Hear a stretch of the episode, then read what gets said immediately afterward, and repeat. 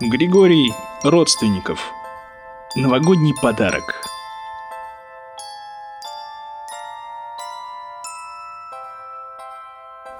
Говорят, под Новый год, что не пожелается, все всегда произойдет, все всегда сбывается.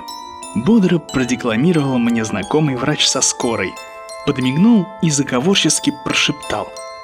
И это действительно так, я сам убедился. Заметив мою скептическую усмешку, он торопливо заговорил. Ты погоди смеяться, я не шучу. Со мной несколько лет назад произошел удивительный случай. Я бы даже сказал мистический. Декабрь выдался не лучше нынешнего, если не хуже. Грязь, слякоть, сырость.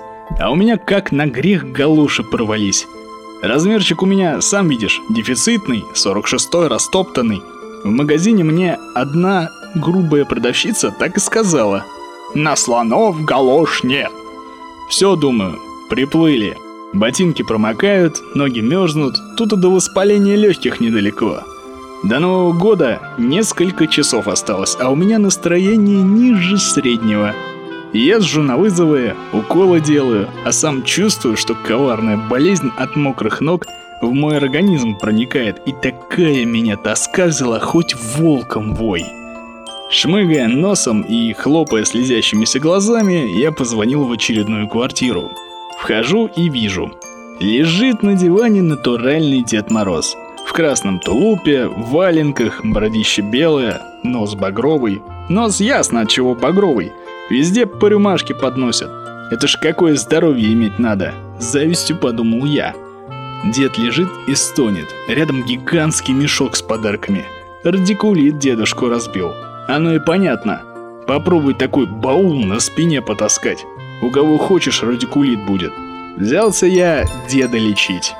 Без ложной скромности скажу, мастерство не пропьешь. Уже через полчаса больной выпрямился, а вскоре и заплясал от радости. «Спасибо, — говорит, — мил человек, проси у меня чего хочешь». Ну я и ляпнул. Давай, мол, галоши 46 размера. Вижу, Дед Мороз опечалился. В затылке поскреб, руками разводит.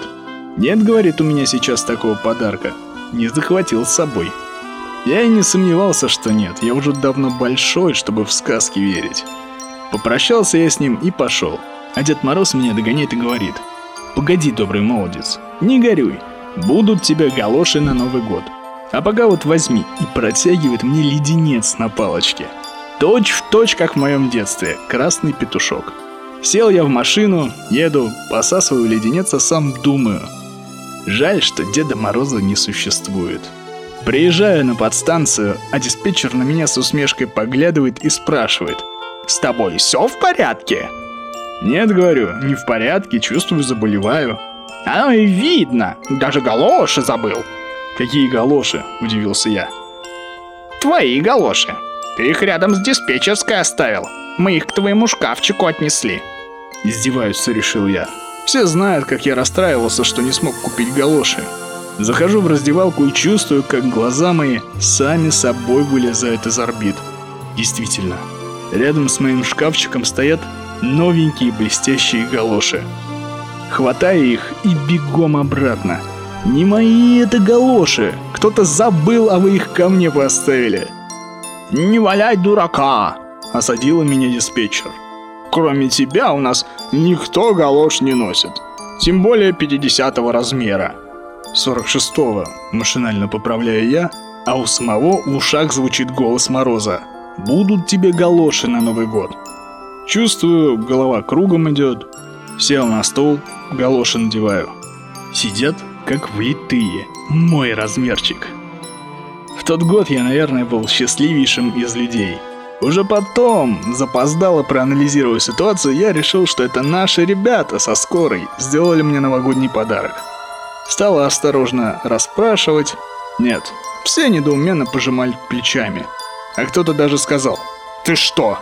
Столько вызовов шло, не до тебя было. И потом, чем это ты такой особенный? Никому ничего не подарили, только тебе?» Действительно, почему только мне?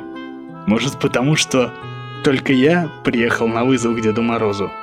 Вот такая волшебная история. Закончил мой знакомый, любовно оглядывая черные блестящие галоши.